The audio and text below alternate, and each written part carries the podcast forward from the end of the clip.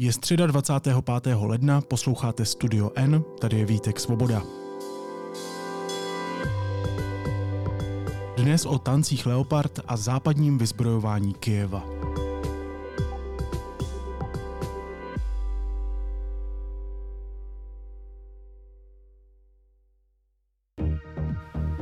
A very warm welcome to the programme. After much pressure and anticipation, there are reports in the German media the country will send Leopard 2 battle tanks to Ukraine. Reports suggest Olaf Scholz will give the go ahead to send 14 tanks, paving the way for Poland and other European countries to also send some of their German made Leopard tanks to Kyiv. Německo po nátlaku spojenců poskytne Ukrajině tanky Leopard 2 a Polsku nebo Finsku povolí jejich reexport. German foreign policy. Olaf Scholz, to you know, use his words, said there was a risk of escalation, a possible risk of nuclear war, a possible risk of NATO finding itself at war with Russia, and of course, Germany is a member of NATO.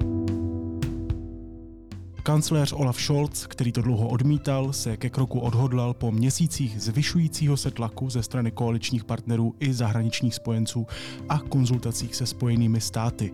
Ty podle aktuálních informací nejspíš pošlou na Ukrajinu své tanky M1 Abrams. Proč vyzbrojování Kijeva provází takové komplikace a jak zásadní jsou nové tanky pro Ukrajinu? Hostkou studia N je zahraniční reporterka deníku N Petra Procházková. Petro, ahoj, vítej. Ahoj, hezký den. Na začátek, dost jednoduše, co je to vůbec tank Leopard? Jak si ho mám představit? Co umí? tank Leopard pro lajka vypadá na první pohled jako jakýkoliv jiný tank. Je to ale podle některých expertů i podle některých vojáků jeden z nejlepších tanků na světě.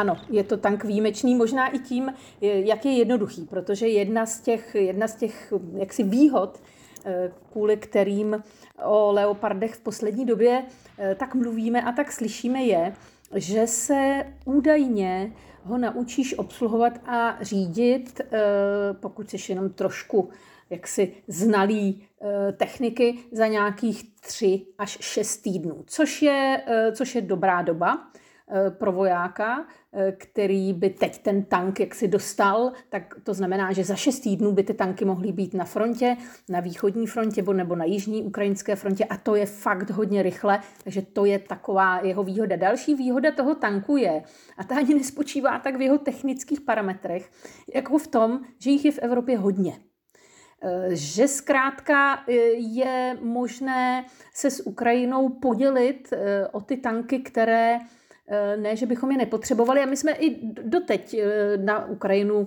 putovali nějaké tanky, ale byly to staré tanky sovětské. I my z České republiky jsme tam nějaké tanky dodávali. Víceméně tanky, které už v naší výzbroji nemají co dělat, které nám tady zbyly z těch sovětských dob z Varšavské smlouvy. Eh, ale to bylo sice fajn pro Ukrajince, jenomže těmi tanky bojují i Rusové a Rusové mají těch tanků nepoměrně, ale nepoměrně víc. Takže pokud nedokážeš vzdorovat kvantitou, a to Ukrajinci určitě nedokáží, a to jak se týká to tedy živé síly, eh, tak i té techniky, no tak musíš jít do kvality. A právě Leopard představuje eh, ten, jaksi tu výraznou, to výrazné převýšení kvality nad kvalitou těch tanků, které používá ruská strana. Kolik jich Německo Ukrajině pošle? No, to je takový trochu problém s těmi počty těch tanků, protože Německo zatím slibuje, pokud vím 14 kousků, eh, chce se přidat samozřejmě Polsko, kde už mimochodem pravděpodobně eh, probíhá výcvik uh, ukrajinských vojáků. Ozvalo se, pokud vím, Nizozemí, Španělsko, Norsko. No, mm, ono je to jako dobré poslat jim tam pár kusů tanků, ale těch 14 to je, to je skoro nic. Ukrajinci sami říkají, že v ideálním případě by potřebovali těch tanků 300. Na té nedávné schůzce ve formátu Rammstein a také v německém Rammsteinu se uskutečnila ta schůzka, se jednotlivé státy už dohadovali o tom, jak by to tedy s těmi tanky udělali. Tam ještě Německo ale nevyslovilo svůj souhlas, takže to byla spíš taková jako teoretická dohoda o tom, kdo by kolik poslal, kdyby to Němci povolili. A 12 zemí se tam dokázalo dohodnout zhruba na počtu 100 tanků. Nebude to hned, ale těch 100 tanků by se jaksi v Evropě dohromady dát mohlo a to už by bylo jaksi dosti významné. Ono samozřejmě ty tanky tam pošleš, oni jsou velmi neporuchové, jsou to velmi spolehlivé stroje, no ale přece jenom eh, zkrátka eh, nějaké ty ztráty v té technice na frontě máš. Mimochodem ještě jedna taková jako vlastně perlička, o které často mluví vojáci v souvislosti s Leopardem, a to je, že on velmi rychle couvá. Eh, on dokáže jet rychle nejen dopředu, ale i dozadu. Eh, je šikovný v těch manévrech. A právě to, že třeba ty sovětské tanky, které používají rusové, jsou eh, při chodu vzad velmi pomalé, tak to využívali zvláště na počátku války, kdy, kdy Rusové prostě vtrhli na Ukrajinu a mysleli si, že ji přejedou za pár dnů. Tak možná si také vzpomínáš na ty slavné obrázky, jak tam ukrajinští zemědělci táhli ruský tank traktorem. Co vy chcete od nás? Co vy od nás chcete? Давайте! Suky! Tak to bylo údajně také kvůli tomu, že oni právě se nedokázali, když pochopili, že jaksi je zlé, tak se nedokázali rychle otočit a také nedokázali rychle couvat, což tank Leopard umí. Je velmi snadno manévrovatelný. Kež by vycouvali kompletně. Vypadá to, že své tanky eh, M1 Abrams pošlou i Spojené státy. Eh, jak to tedy celé pohne s válkou? Jak zásadní tady tady ta možná zásilka různých západních tanků, kvalitních, které umějí asi couvat. Eh, jak zásadní to bude v obraně Ukrajiny? No, ještě k těm různým dodávkách, dodávkám různých zbraní, ty Abramsy jsou samozřejmě také tanky vynikající, ale pro Ukrajince mají několik takových mínusů. Za prvé, Eh, ty tanky Leopard jsou, eh, jsou to prostě dízly, když to řeknu úplně laicky. Stejně jako ty sovětské tanky, na které jsou Ukrajinci eh, zvyklí. Takže tam se toho ti Ukrajinci nemusí tolik učit a ani ta spotřeba není tak úplně dramatická ve srovnání s těmi Abramsy. Takže tam by ta nevýhoda trochu byla.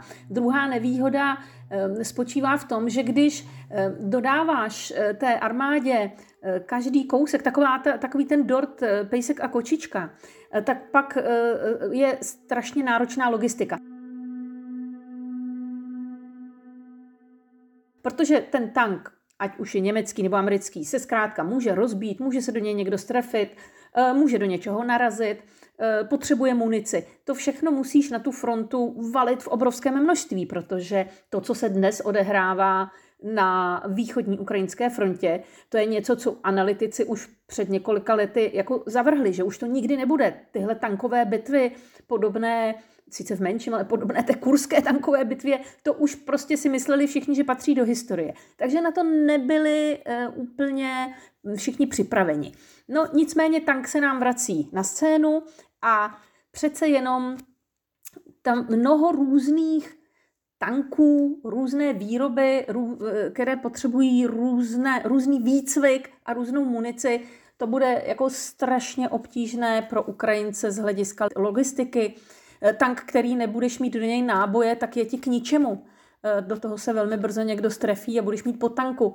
Eh, takže i ty náhradní díly, to všechno prostě dohromady spíš by jaksi svědčilo o tom, že ten požadavek Ukrajinců nebo ta prozba Ukrajinců, aby dostali maximum leopardů a aby třeba ty Abramsy naopak nahradili pro ty státy, které jim dávají leopardy, aby to američané nahrazovali, protože prostě pro Ukrajince je jednodušší mít jeden typ tanků a mít ho hodně, tak ta je, ta je velmi oprávněná tahle prozba a Mm, samozřejmě američané k tomu mohou přispět tím, že právě pošlou ty Abramsy, ať už na Ukrajinu nebo státům, které eh, tanky na Ukrajinu teď budou dodávat, ale v zásadě si myslím, že eh, to nebude to úplně úplně rozhodující. Ty se také ptal, co se jako vlastně může stát. No, je to strašně důležité, že ty tanky budou mít, protože uh, Leopard je ofenzivní tank, nebo je to tank jak, jako jak má být, pokud chceš, pokud chceš jít do nějakého protiútoku a víš, že ta protistrana je prostě početně mnohem silnější a je to tam zavalené tím šrotem a železem, novějšími tanky, staršími tanky, ty musíš, eh, ty musíš mít něco, čím to, čím to překonáš. A to by leopardy mohly být. Ale sami o sobě, bez té logistiky, bez té munice, bez dalších zbraní, jako jsou houfnice samohybné, kterých také Ukrajina ještě potřebuje poměrně dost, i když ty už se tam tedy eh, tedy vozí, eh, bez ale i ručních zbraní a dalších x věcí, které Ukrajina potřebuje, tak jenom sami o sobě ty tanky tu, ten vývoj eh, války nezlomí. Když zůstanu na chvilku u těch amerických tanků, těch německých tanků, eh, tam se to nějak podmiňovalo, ne? Že když Biden pošle tanky, tak Scholz pošle tanky, nebo... Ano, tam se to podmiňovalo. Pomiňme my zase teď ty technické věci v tom smyslu, že to mělo vypadat tak, že zkrátka právě eh, američané nahradí těm státům, které pošlou Ukrajině leopardy, tak nahradí, eh, nahradí svými, eh, svými Abramsy. Ale podle mého názoru šlo hlavně o takový psychologický moment, že Němci, kteří tedy měli vyslovit, a nakonec vyslovili, ten souhlas s dodáváním tanků německé výroby na Ukrajinu, tak byl pro Němce strašně těžký i v té osamělosti. Oni potřebovali, aby v tom jako nebyli sami. Oni překonávali obrovský, obrovský blok v sobě. Eh, dodávat tanky, německé tanky na východní frontě, které stojí proti ruským tankům. No ta reminiscence na druhou světovou válku je tady zřejmá.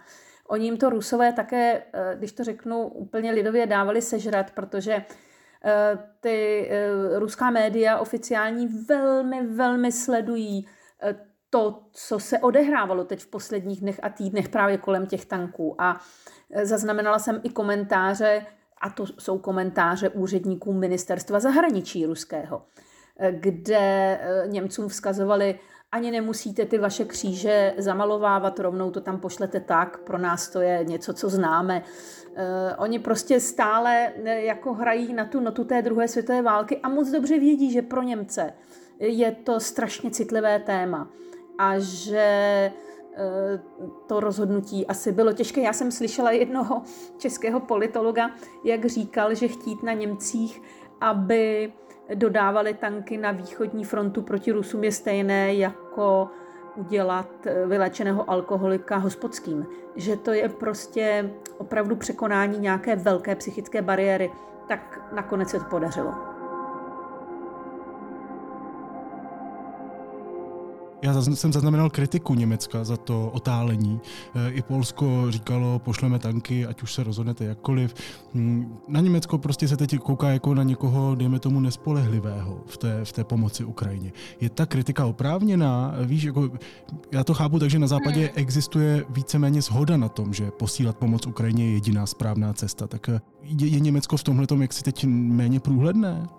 No při pohledu na čísla určitě ta kritika oprávněná není, protože Německo je po Spojených státech eh, z hlediska tedy eh, kvantity i kvality, ale hlavně kvantity v těch číslech jednoznačně druhou zemí, která nejvíce Ukrajině pomáhá. Ono ale právě tím otálením a těmi takovými zvláštními rozhodnutími si získalo už od začátku války pověst takového váhavého střelce, kterému se do, té, eh, do toho konfliktu s Ruskem prostě vůbec nechce, což je pochopitelné, jestli si vzpomínáš na ten až směšný skandál eh, s tím, jak už všechny státy začaly posílat zbraně na Ukrajinu a Němci jim tam poslali poslali eh, vojákům eh, neprůstřelné vesty a helmy, což bylo také fajn, ale to nebylo to, co Ukrajina v tu chvíli čekala. Takže Němci, jak si bych řekla, vlastně posedlí tím pacifismem a jak říkám, je to, je to naprosto pochopitelné, tak oni se strašně zdráhají otevřeně se jaksi postavit a říci ano, my tady stojíme po, po boku s vámi proti Rusku, protože oni už tak, eh, oni už tak jednou stáli a eh, jako viníci dvou světových válek z minulého století samozřejmě tenhle komplex mít eh, musí.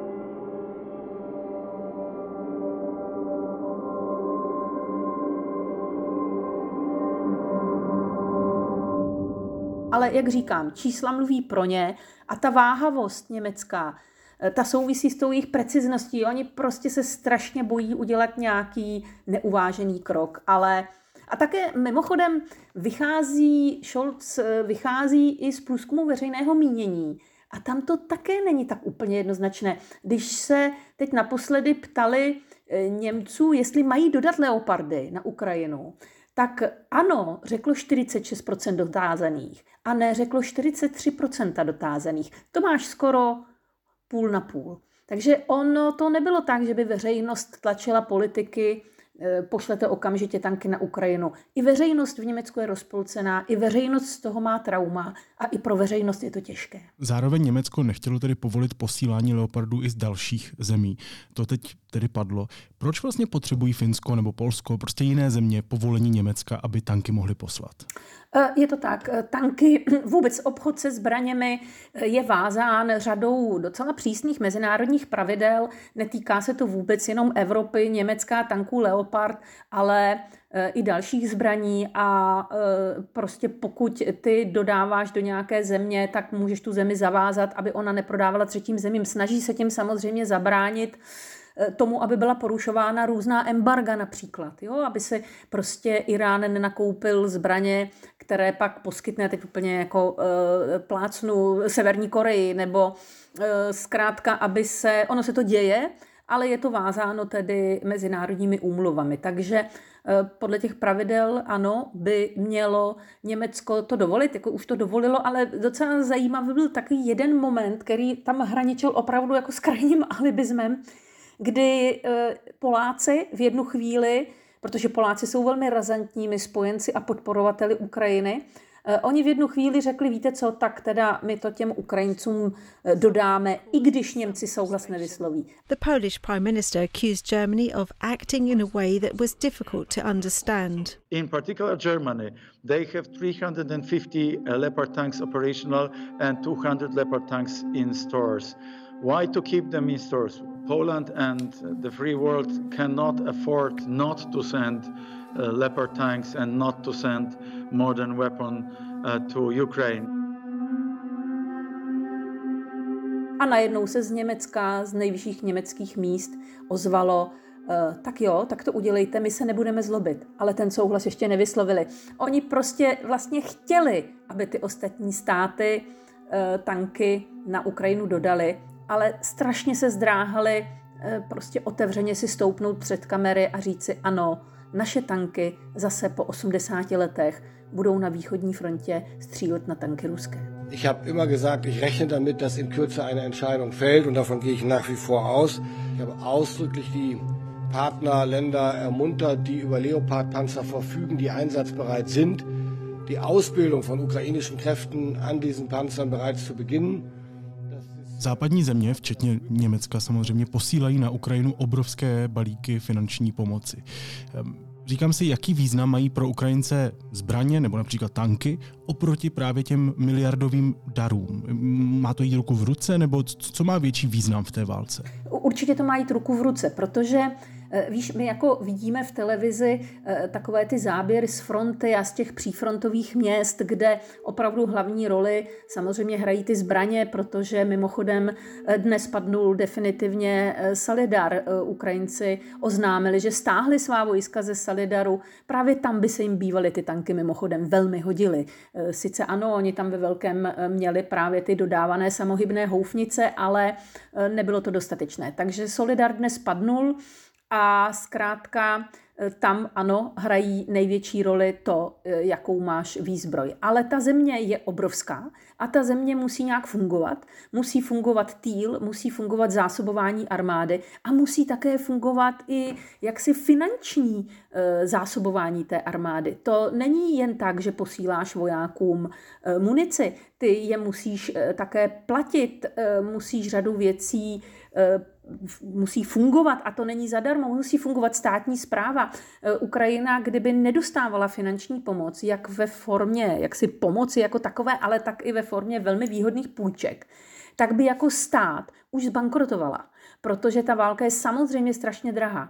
Ale na Ukrajině fungují pošty, fungují úřady, funguje policie a jak říkám, musíš armádě platit. Ukrajina nemá povinnou základní vojenskou službu, samozřejmě mobilizovala částečně, ale vojáci dostávají žolt, Samozřejmě, když voják zahyne nebo je zraněn, je třeba ho léčit, takže musíš financovat zdravotnictví. Zdravotnictví je teď obrovský žrout na Ukrajině eh, peněz eh, a musíš se postarat o uprchlíky. Vnitřních uprchlíků má Ukrajina několik milionů. Několik milionů. K tomu má uprchlíky, kteří otešli do zahraničí, o ty se třeba stará eh, to zahraničí, ale těch přemístění uvnitř Ukrajiny je obrovské množství. E, to také stojí obrovské peníze. Takže já bych to postavila na roveň a pokud nebude fungovat stát, e, tak ani ta e, frontová linie se dlouho neudrží.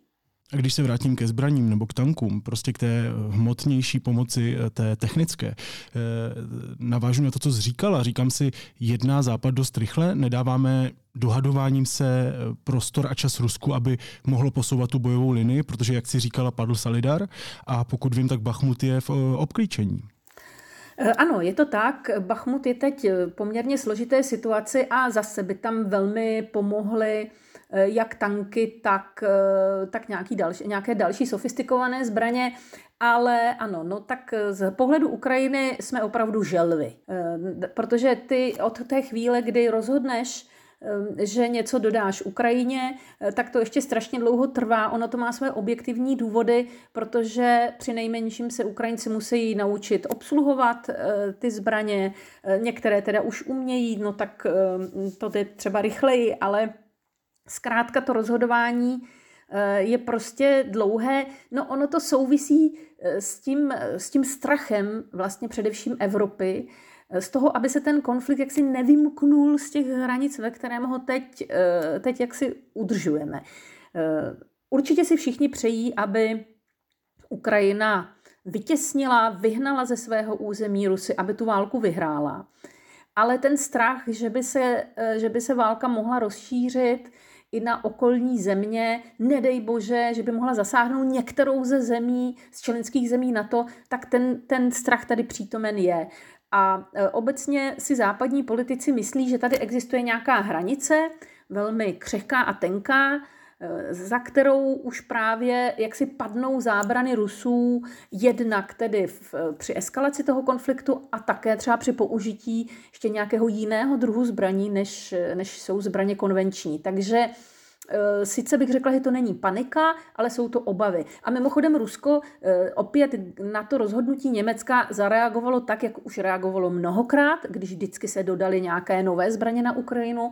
Eh, oznámilo, že dodávky Leopardů na Ukrajinu budou znamenat eskalaci konfliktu a jaksi kvalitativní změnu. No zase straší, co si pod tím můžeme představit. Nevíme, mohou to, může to být lecos. Většinou se nic takového nestalo. Většinou e, prostě ta válka pokračovala tím konvenčním způsobem, tak, jak ji vidíme. Ale stále tady ty obavy z toho jsou. Takže ta rozhodnutí e, nejsou jen rozhodnutí jaksi technická, ale vysoce politická.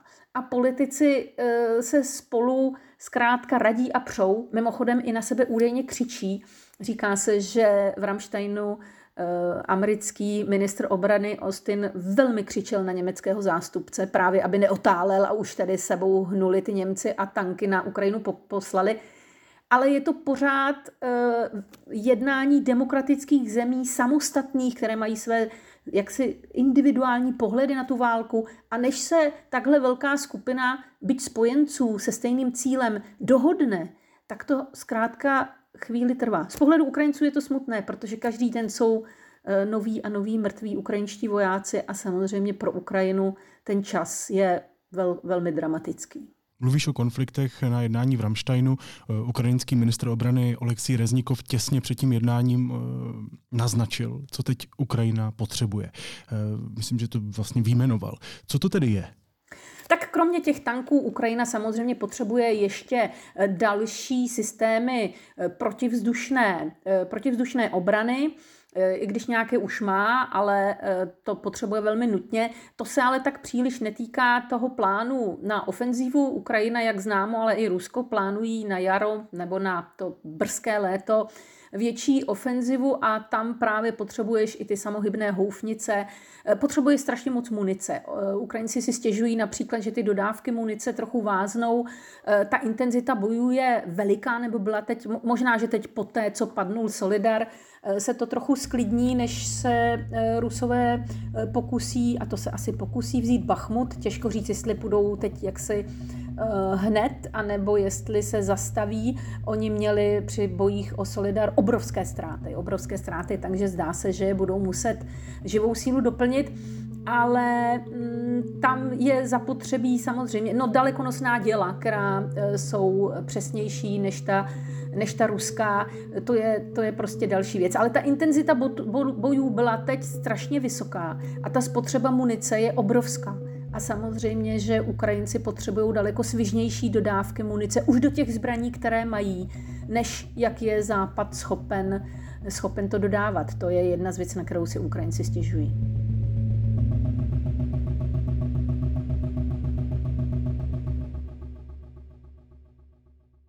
Zajímá mě, co to celé vlastně bude znamenat pro ty okupanty. Jak Putinovi vojáci pocítí tenhle ten vývoj, který asi tedy možná to bude trvat pár týdnů, ale vyústí v to, že tam budou jezdit a aktivně bojovat západní moderní tanky. No určitě to pocítí. Víš, ono na začátku té války Ukrajina měla zhruba 900 eh, eh, použitelných sovětských tanků, hlavně T-64, a e, Rusové e, měli podobné tanky a měli jich mnohonásobně víc.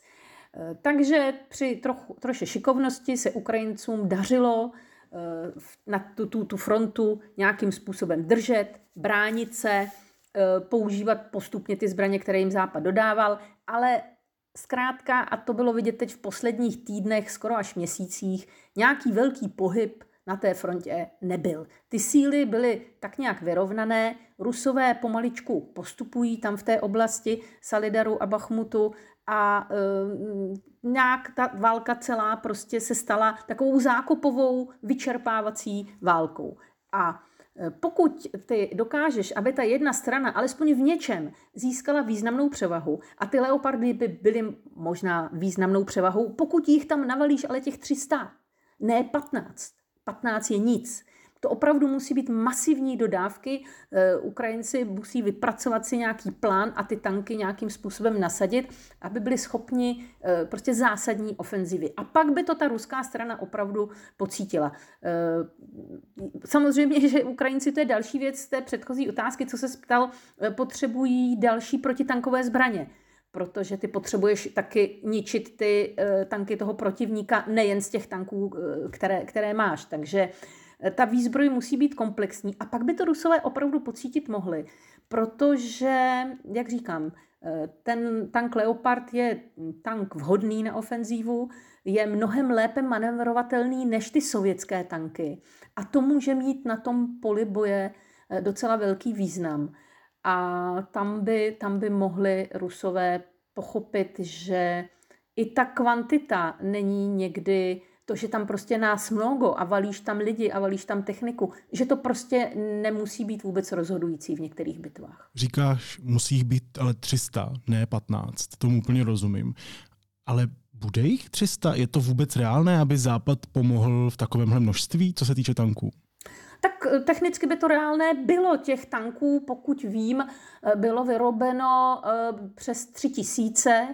Většina z nich jsou, je v Evropě, nějaké jsou v Kanadě, ale mm, jsou v Evropě docela dost jich mají Poláci, teď se přihlásili i Španělé, že by dodali řekové, řekové a Turci mají těch eh, tanků dost, protože ty si tak nějak trochu mysleli, že eh, budou možná je jednou používat proti, proti sobě. Finové jich mají hodně a všechny tyto státy se tedy dohodly na tom, že tanky budou dodávat. No, 300 jich asi zatím nebude, ale k té stovce by jich být mohlo. Na frontě by mohly být podle odhadů analytiků někdy v březnu nejdřív, tak to máme ještě skoro dva měsíce, nebo dva měsíce, ale, mm, ale do těch třístovek, já myslím, že by to reál, že to nebude, že to není poslední rozhodnutí. Tak teď se jich tam dodá sto, ale jistě je možné jich v Evropě najít 300. Ono to právě souvisí s tím, co ty jsi říkal na těch Abramsech. Prostě je potřeba, aby eh, evropské státy se nevydaly eh, ze všeho, co mají. To za této situace nikdo nedovolí. Některé státy jdou opravdu na dřeň a Například Finové si to kompenzují dohodou ze Švédy, že kdyby se dostali do úzkých, že jim Švédové pomohou a snaží se Ukrajině maximálně pomoci, protože ty státy, které jsou ještě blíž než my, než Česká republika, eh, tak cítí vlastní ohrožení. A oni tam ty eh, zbraně vlastně posílejí, jako by tam posíleli eh, jaksi, jako na vlastní obranu. Daleko víc to tak cítí. Proto Finsko je tak aktivní, proto Polsko tak tlačí na to, aby se tam ty zbraně velmi rychle dodaly. To je, to je prostě strašně důležité. Takže já si myslím, že například Polsko může sehrát velkou roli v dalších, jaksi v dalším tlaku na další země, aby, aby tam ty tanky poslali prostě.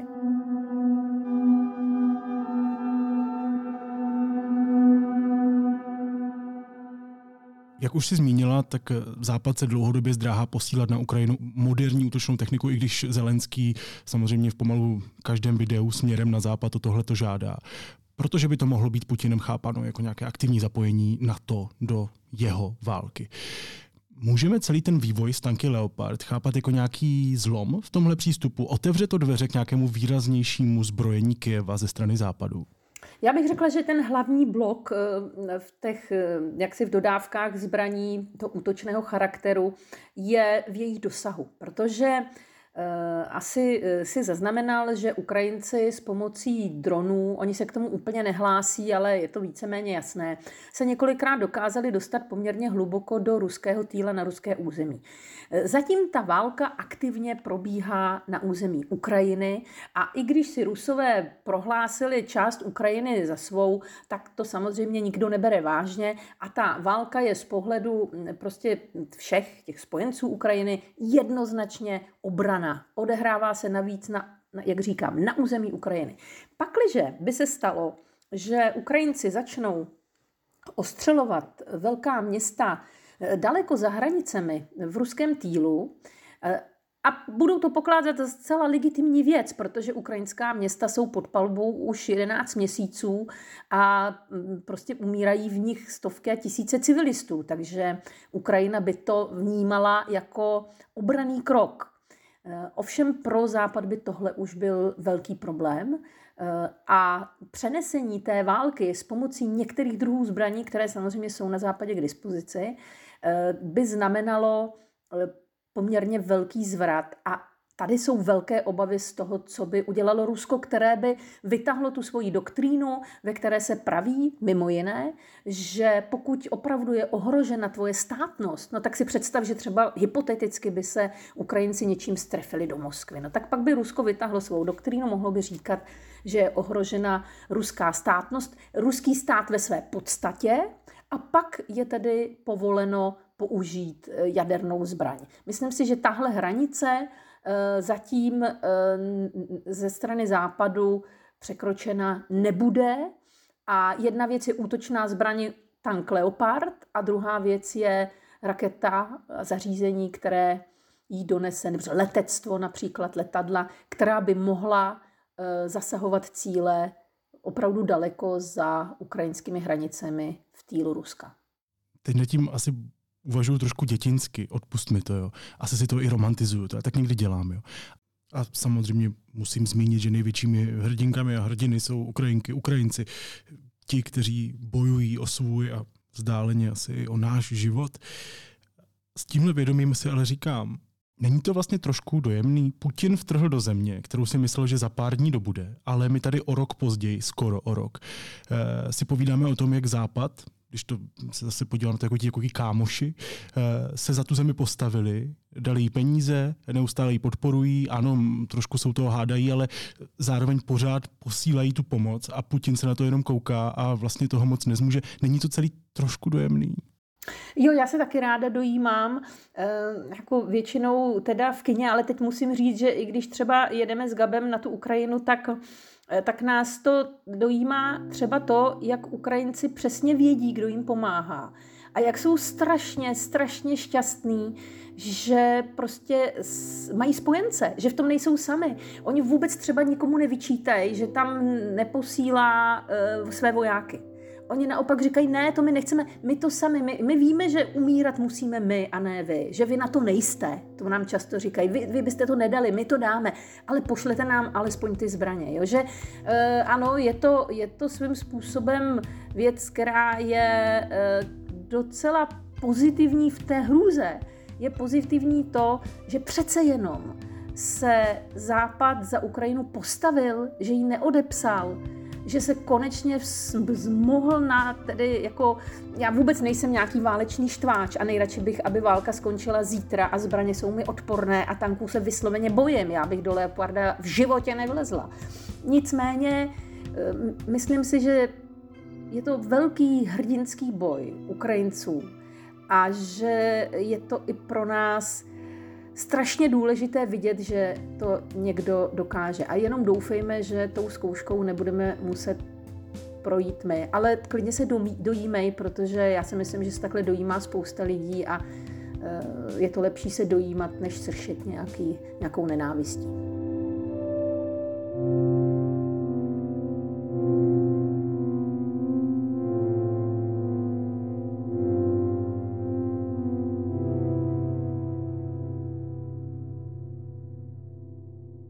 Hostkou studia N byla zahraniční reportérka deníku N Petra Procházková. Petro, moc ti děkuji, měj se pěkně a ahoj. Měj se krásně a ahoj a dojímej se. Budu, je to takový legrační dojímat se eh, v kulisách zbraní. Já, pacifista, si tady dojímám nad tím, že někdo posílá přes eh, půlku Evropy něco, co někoho zabije. Je to celý hodně velký bizár, ale dojímat se asi trošku budu. Určitě já to mám podobně. Miloš Zeman už brzy nebude českým prezidentem. V deníku N chceme při té příležitosti vydat dvě výjimečné knihy od Jana Kudláčka a Zdislavy Pokorné. A vy nám s tím teď můžete pomoci. Tím, že si u nás knížky objednáte předem. Získat můžete i zvýhodněné předplatné nebo bonusové odměny. Více na deníkn.cz lomeno Zeman. A teď už jsou na řadě zprávy, které by vás dneska neměly minout. Ukrajinští vojáci se na příkaz svého velení stáhli ze Solidaru. Svůj hlavní úkol podle velitele východní skupiny ukrajinských vojsk splnili.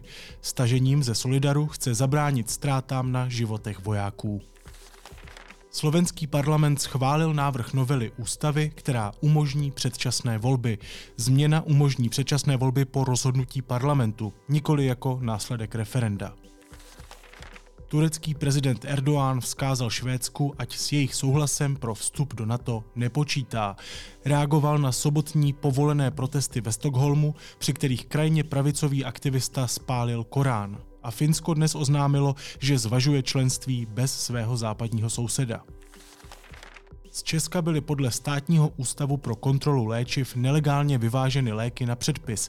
Zřejmě šlo o organizovanou činnost. Podle už pravomocně ukončených kontrol provozovatelů lékáren zmizelo nejméně 130 tisíc balení za téměř 67 milionů korun. A ve školních hodinách v Česku dál převažuje zaměření na osvojení si učební látky nad posílením schopností řešit problémy. Ve většině hodin češtiny a matematiky se žáci věnují úkolům, které od nich nevyžadují kreativitu a kritické myšlení. Vyplývá to ze zjištění České školní inspekce.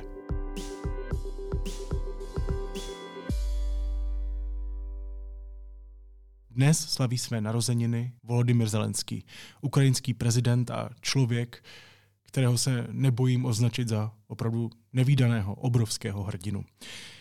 Jemu přeju všechno dobré a vám řeknu. A na závěr ještě informace o tom, kde pomoct.